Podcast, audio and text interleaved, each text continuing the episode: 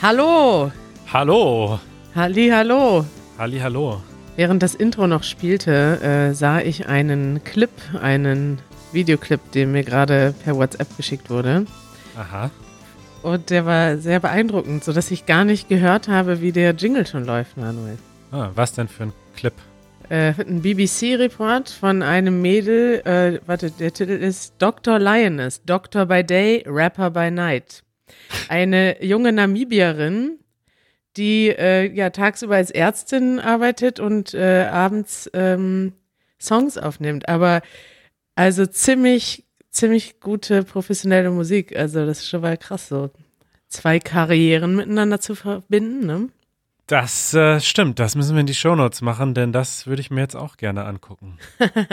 Aber gibt's ja einige. Ich habe das Gefühl, ähm, Ärzte, also ich denke mal, Ärzte sind, das ist so der stressigste Beruf, äh, den es geben kann. Direkt nach Podcaster. also klar, jetzt äh, natürlich gibt's noch andere, also so, ne, so ein Unternehmen zu leiten, ist auch nicht ohne Manuel. Ah ja. Es gibt viele stressige Jobs, klar, wenn jetzt, äh, weiß nicht, will ich jetzt gar nicht vergleichen. Aber ich denke mal, wenn man Arzt ist, dann ist mein Bild immer, du arbeitest rund um die Uhr zum Wohle deiner Patienten. Wenn du nicht Menschen retten musst, musst du Berichte schreiben und forschen. Und wann hast du dann noch Zeit für Sachen? Und trotzdem gibt es ähm, erstaunlich viele Karrieren. Also das sind dann so diese, diese Superleute, die alles können, die neben Mediziner auch noch Comedian sind oder ähm, hier so Ja. wie zum Beispiel ähm, ähm, Judith von Easy French. Ja, stimmt. YouTuberin. Die, die macht, also die kommt dann von der Schicht nach Hause und arbeitet den ganzen Tag im Krankenhaus und abends schneidet sie dann noch Easy French Videos und nimmt die auf und macht noch Instagram nebenbei und dann lernt die noch Deutsch nebenbei. Einfach so, warum nicht, ne? Beeindruckend. Ja, ich bin da immer, ich bin da immer sehr beeindruckt. Ja. oh Mann. Weißt du, was noch ein stressiger Beruf ist? Was denn? Podcaster? Maler. Maler? Ich habe gerade Maler bei mir in der Wohnung. Ach ja? Hm. Was machen, die- was malen die denn? Die Wände. Während ihr da drin wohnt? Ja, also nur die vom Wohnzimmer und vom Flur, die waren, also wir haben die Wohnung von unseren Vormietern ungestrichen übernommen. Eigentlich muss man ja, wenn man auszieht, streichen. Und äh, wir haben aber quasi vereinbart, dass wir das nicht, dass wir nicht darauf bestehen. Und wir haben ja auch so ein paar Möbel übernommen und wir haben dann jetzt gemerkt, ähm, als wir die Möbel abgemacht haben von der Wand, dass die jetzt nicht mehr so ganz weiß war. Und dann habe ich erst überlegt, ob ich das selbst machen soll mit dem Streichen. Aber das ist ja so ein Aufwand, also allein das ganze Material und die Werkzeuge, die du dafür brauchst.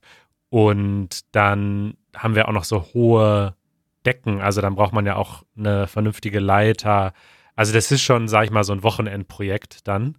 Ja. Und so ein Maler in Berlin, der freut sich, wenn er einen Auftrag hat und der macht das in ein paar Stunden. Und deswegen werden da jetzt gerade die Wände gestrichen, bevor die Möbel reinkommen. Und damit komme ich zum nächsten Teil äh, meines Updates. ja. Denn du äh, hattest dir eine Reportage von mir gewünscht. Ja, warst du bei Ikea? So, wie versprochen, die Reportage vom IKEA-Besuch. es ist kurz vor 10 und äh, es gibt eine sehr lange Schlange vor dem IKEA, aber einwandfrei mit zwei Meter Abstand zwischen allen wartenden Kunden. Und äh, gleich macht das IKEA-Haus auf und bis jetzt ist alles sehr geordnet und ruhig und entspannt.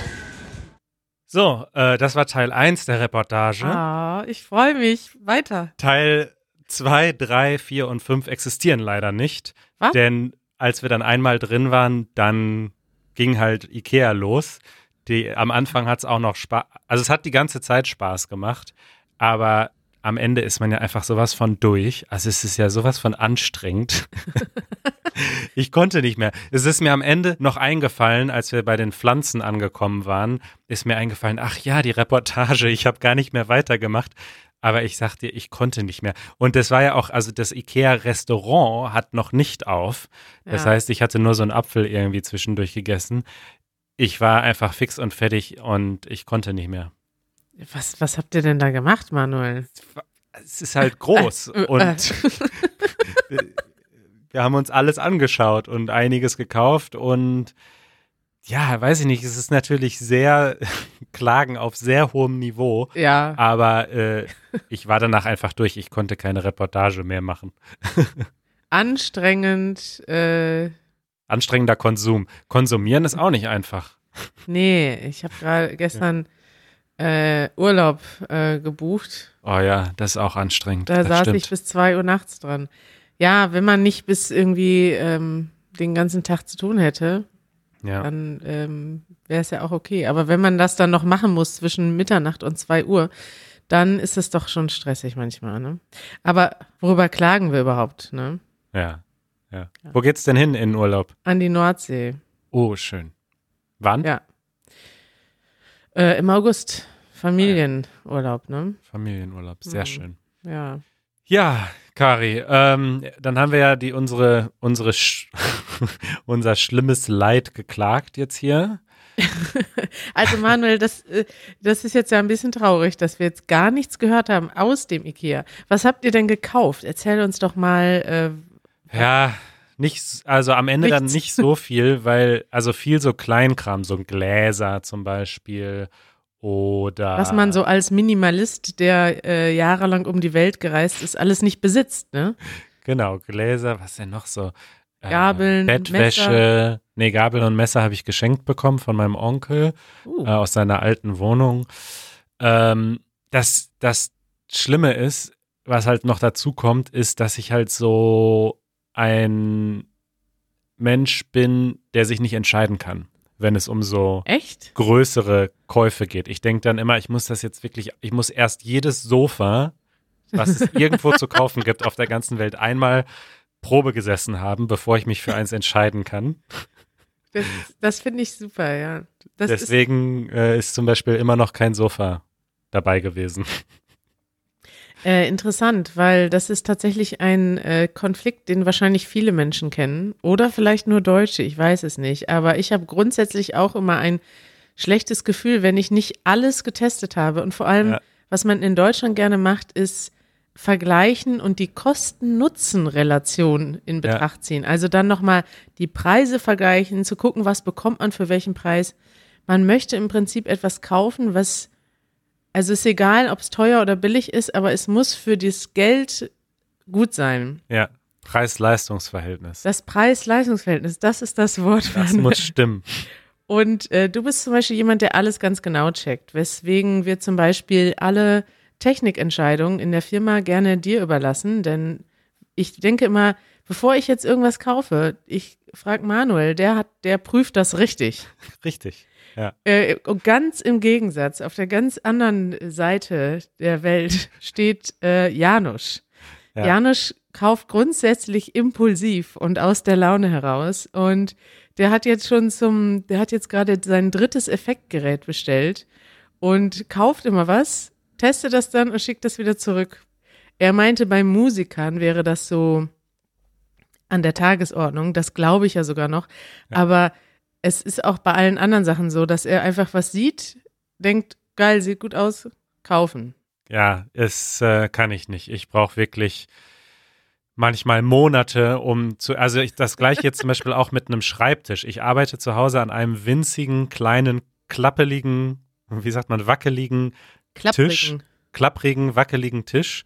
Ähm, und also ich habe mittlerweile eine Auswahl von so drei Firmen und werde mich wahrscheinlich für einen Schreibtisch äh, entscheiden, aber es dauert einfach ein paar Monate bei mir, bis ich so eine Entscheidung gefällt habe. Oh Gott. Ja, also Ja. da würde ich mich sofort entscheiden, weil da überwiegt dann tatsächlich der Nutzenfaktor. Wenn ich an so einem Tisch sitze, das würde ich ja nicht lange aushalten. ja. Äh, da würde ich empfehlen, gar keinen, also Schreibtische sind ja auch oft hässlich. Da würde ich einfach versuchen, eine andere Art von Tisch zu kaufen. Ich habe zum Beispiel, all unsere Tische sind eigentlich so Arbeitsplatten wie den, die du auch im Büro hast, ja. ähm, mit einem Tischbein drunter und einfach schlicht, ganz schlicht. Also das finde ich eigentlich am besten. Oder halt so Küchentische dann zu nehmen. Ne? Ich will mich jetzt nicht outen als Luxusjunge, aber ich äh, überlege tatsächlich mir einen höhenverstellbaren Schreibtisch zu kaufen. Also einen, den man quasi per Knopfdruck in einen Sitzschreibtisch und in einen Stehschreibtisch verwandeln kann. Aus medizinischen Gründen durchaus nachvollziehbar, weil wenn man viel sitzt und zwischendurch mal stehen kann, Ich merke das manchmal richtig, wenn ich den ganzen Tag am Computer bin, dass mein ganzer Körper alles in mir sagt, boah, ich hätte jetzt, ich möchte mich hinstellen einfach. Ich Ja. möchte aber trotzdem weiterarbeiten, aber ich möchte einfach stehen. Und das gönne ich mir jetzt, glaube ich, einfach mal. ja, also das zum Beispiel finde ich überhaupt nicht verkehrt. Das hat ja nichts mit Luxus zu tun. Außerdem hast du gerade bei Wer wird Millionär gewonnen. Hau raus das Geld. Aber das ist ja was, was einfach dich also gesünder macht oder dir hilft, gesünder Ja. zu bleiben. Deswegen, ja, Ja, okay. wird jetzt halt kein Geld für irgendwelchen unnötigen Schnickschnack. Es muss ja kein goldener Schreibtisch sein. Doch, doch, der ist, der ist äh, aus purem Gold und dann noch mit Platin. Mit Diamanten drauf. Genau, die, die, die Beine sind aus äh, Diamanten. Ja. Ja. Sehr gut. Manuel, ich habe ein Feedback. Wir haben ein Feedback bekommen Ja, von äh, Myrat.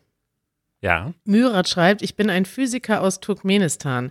Das allein habe ich schon abgefeiert, denn ich habe noch nie einen Zuschauer oder Zuhörer aus Turkmenistan getroffen und immer wenn dann noch ein Land dazu kommt, zu dem ich noch nie Kontakt hatte in meinem Leben, das, das, freut, das freut mich besonders, weißt du? Dann Ja. denke ich immer, wow, Easy German wird in der ganzen Welt gehört. Auf jeden Fall schreibt er, er hört unseren Podcast sehr gerne. Nach jeder Folge ist er gut gelaunt und läuft den ganzen Tag mit einem Lächeln rum. Das ist schon mal sehr, äh, sehr sympathisch. So, und dann schreibt er, ich habe eine lustige Geschichte für euch, die ich unbedingt berichten muss. In Episode 39, die lustige Welt von Janusz, hat Janusz die über die veraltete Struktur von Atomen erzählt. Er erzählte über das Bohrsche Atommodell 1913, über 100 Jahre alt.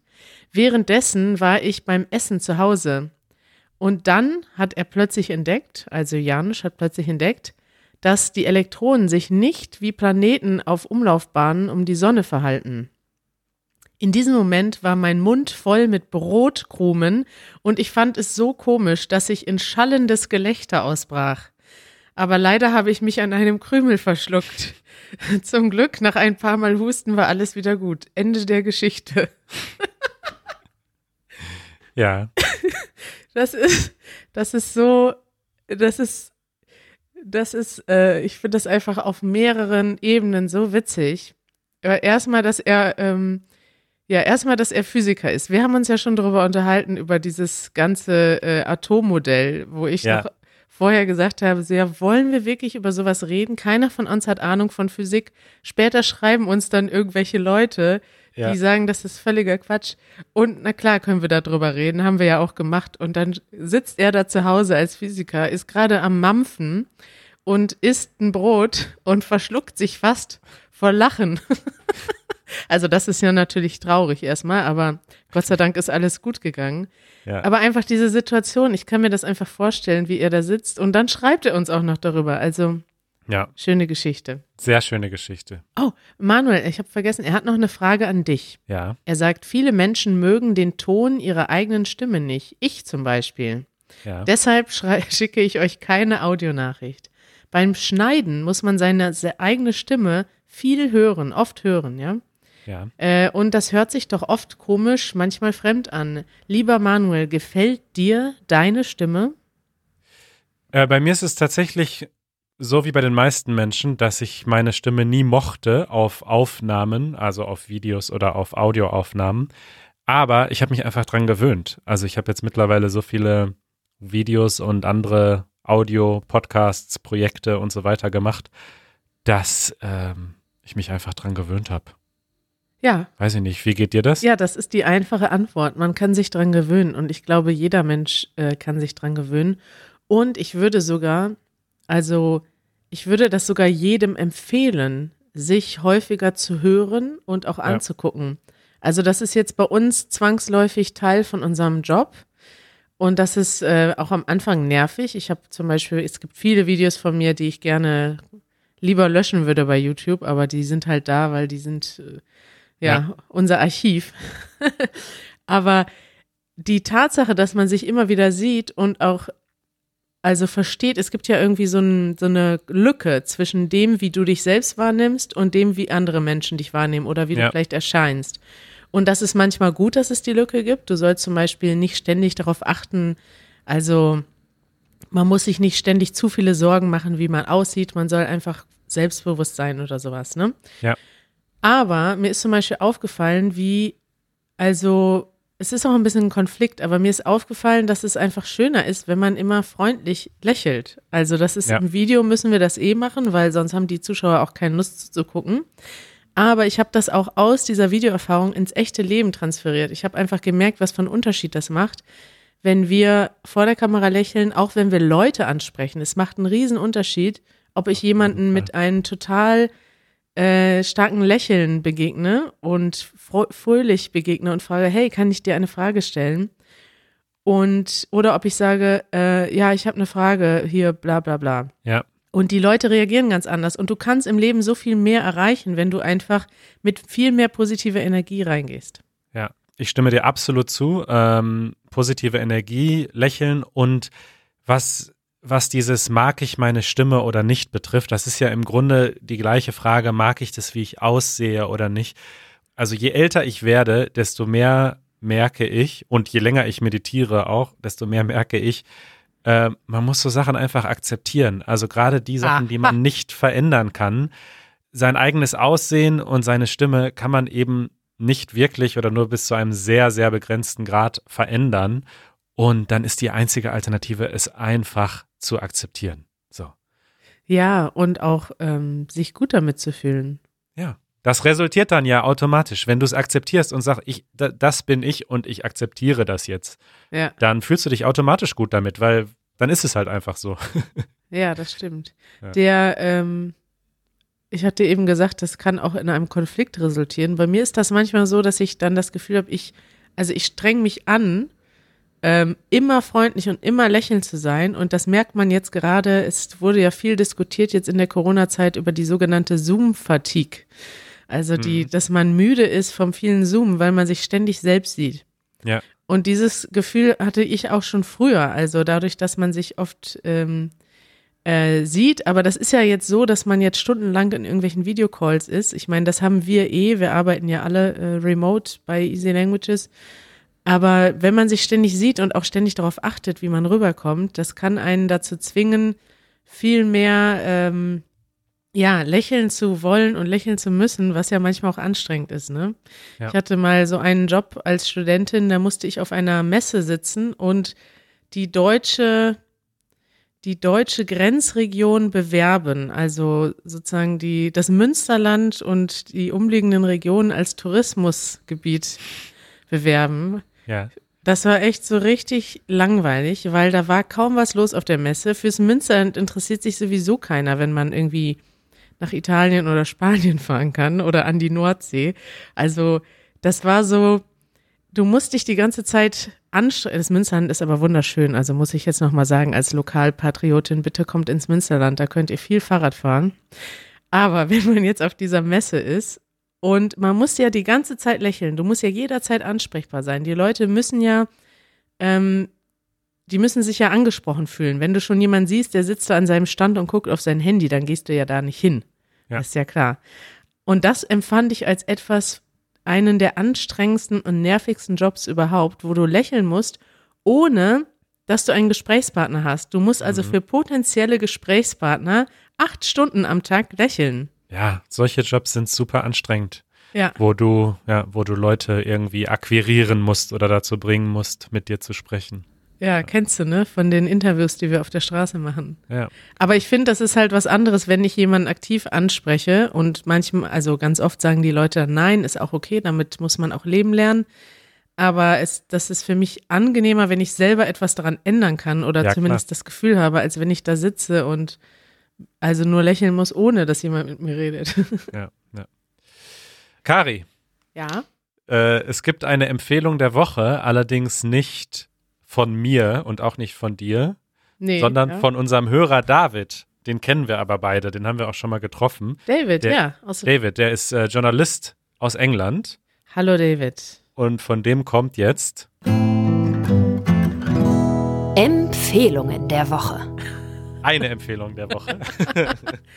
Wie schön. Ähm, ich habe sie mir aber tatsächlich auch äh, zum großen Teil noch angeschaut. Und zwar schreibt David, als Journalist finde ich dieses Video sehr wichtig und sehenswert. Obwohl die Sprache nicht so leicht ist und er sehr schnell spricht, ist der Inhalt äh, kritisch, schreibt er, dass ich davon viel halte. Also, es geht um ein neues Video von Rezo und wir hatten von Rezo damals sein sehr virales Video empfohlen, die Zerstörung der CDU. Das hatte ja große Wellen geschlagen in Deutschland. Mhm. Äh, und dieser Rezo hat jetzt ein neues Video gemacht, die Zerstörung der Presse. Und damit, äh, darin beschäftigt er sich mit der Zerstörung der Presse. Nein, darin beschäftigt er sich im Grunde mit der Presse in Deutschland, sowohl mit den Boulevardmedien, Bild und so weiter, über die wir ja schon geredet haben, aber eben auch mit den etablierten Medien. Und wir hatten ja mal eine ganze Episode dazu gemacht. Und Was sind denn die etablierten Medien? Naja, also ich meine, die, ich würde wahrscheinlich seriöses ist ein besseres Wort, also äh, seriöse Tageszeitung. Das ganze Spektrum im Grunde der ja. Presse. Auch die öffentlich-rechtlichen? Ähm, ich glaube, es geht mehr um Print. Ähm, ah, okay. Aber ja, ich würde das, diese Empfehlung von David äh, unterstreichen. Also gerade wenn man sich für sowas interessiert, für Pressearbeit, da geht es unter anderem auch um dieses Phänomen Clickbaiting, ja, also diese äh, Überschriften, die dazu führen sollen, dass man draufklickt, hatten wir auch äh, gerade erst kurz drüber gesprochen. Ja. Also gute Empfehlung. Ja, vor allem mit so einem Clickbait-Titel wie Die Zerstörung der Presse. Ja, das ist, da referenziert er sich ja selbst, ne? Ja, das stimmt natürlich. Auf der anderen Seite ist es äh, auch witzig, wenn man ähm, äh, die Presse dafür kritisiert, dass sie sowas machen und dann selber hat man so ein so Titel. Das heißt, das Video heißt ja eben nicht eine eine einstündige Analyse des deutschen Pressegeschehens. Ja, das sagt er aber auch, glaube ich, nicht, dass, dass man nur solche Headlines schreiben sollte. Ja. Aber er kritisiert eben so Sachen wie Titel wie Ist Deutschland jetzt pleite? Fragezeichen. Ja. Wenn die Antwort in dem Artikel ist, nein, Deutschland ist nicht pleite und aber 90 Prozent der Menschen nur die Überschrift lesen und dann bei ihnen irgendwie hängen bleibt, okay, Deutschland ist pleite. Ja. So, so, sowas. Ähm. Ja, das Hauptding ist, also Bild, die Bildzeitung speziell, aber auch andere Medien, die machen ein Geschäft mit der Angst. Und das ist, glaube ich, das, ja, da haben wir schon öfters drüber gesprochen und in diesem Zusammenhang immer, immer gerne wieder den Bild-Blog empfehlen, ja. der die Bildzeitung auch ähm, dahingehend ähm, kritisiert und nachhält, was an den Artikeln eigentlich wahr ist und was nicht. Nicht nur die Bildzeitung, sondern auch andere Medien. Manuel, haben wir noch Zeit für ein kurzes Follow-up? Ja, schieß los.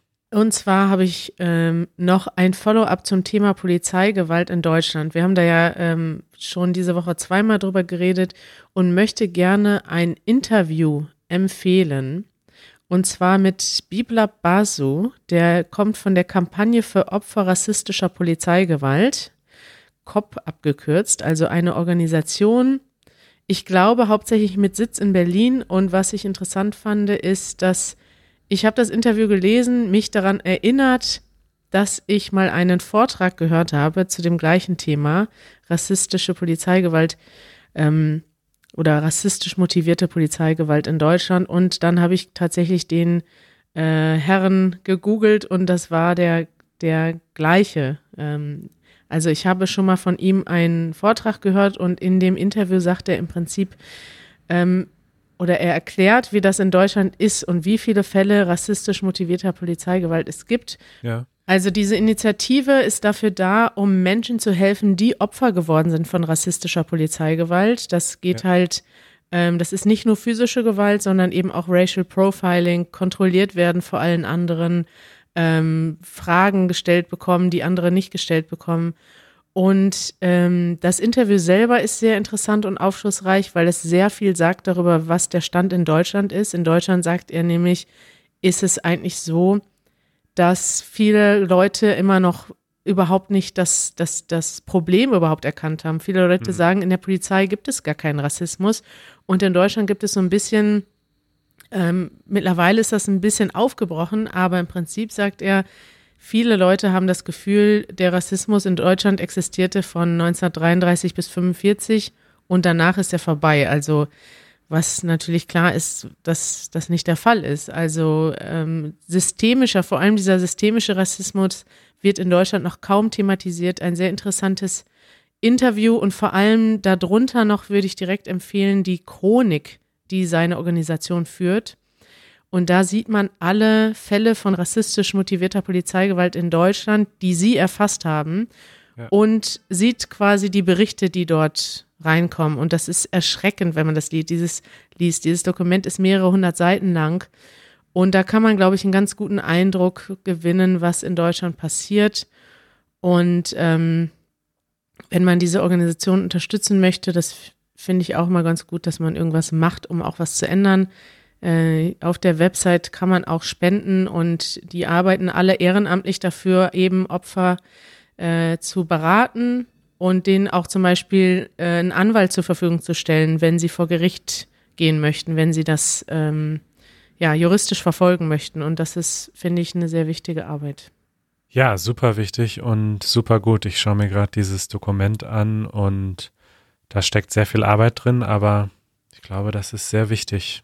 Ja, und vor allem ist es erschreckend, wie, also ja, es ist jetzt natürlich es passiert in allen Ländern. Also Rassismus ist ja etwas, was äh, kein Land ist frei davon und es gibt auch in allen Ländern Ungleichheit und systematische Benachteiligung.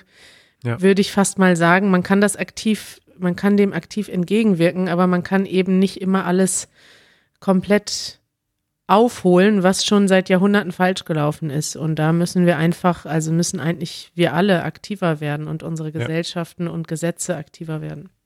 Ja. Gut, dann haben wir ja einige gute Empfehlungen heute mhm. fürs Wochenende. Ja, finde ich gut, Manuel. Ich wünsche dir einen produktiven Tag. Das wünsche ich dir auch. Und wir hören uns nächste Woche. Jo, bis bald. Bis Ciao. dann. Ciao.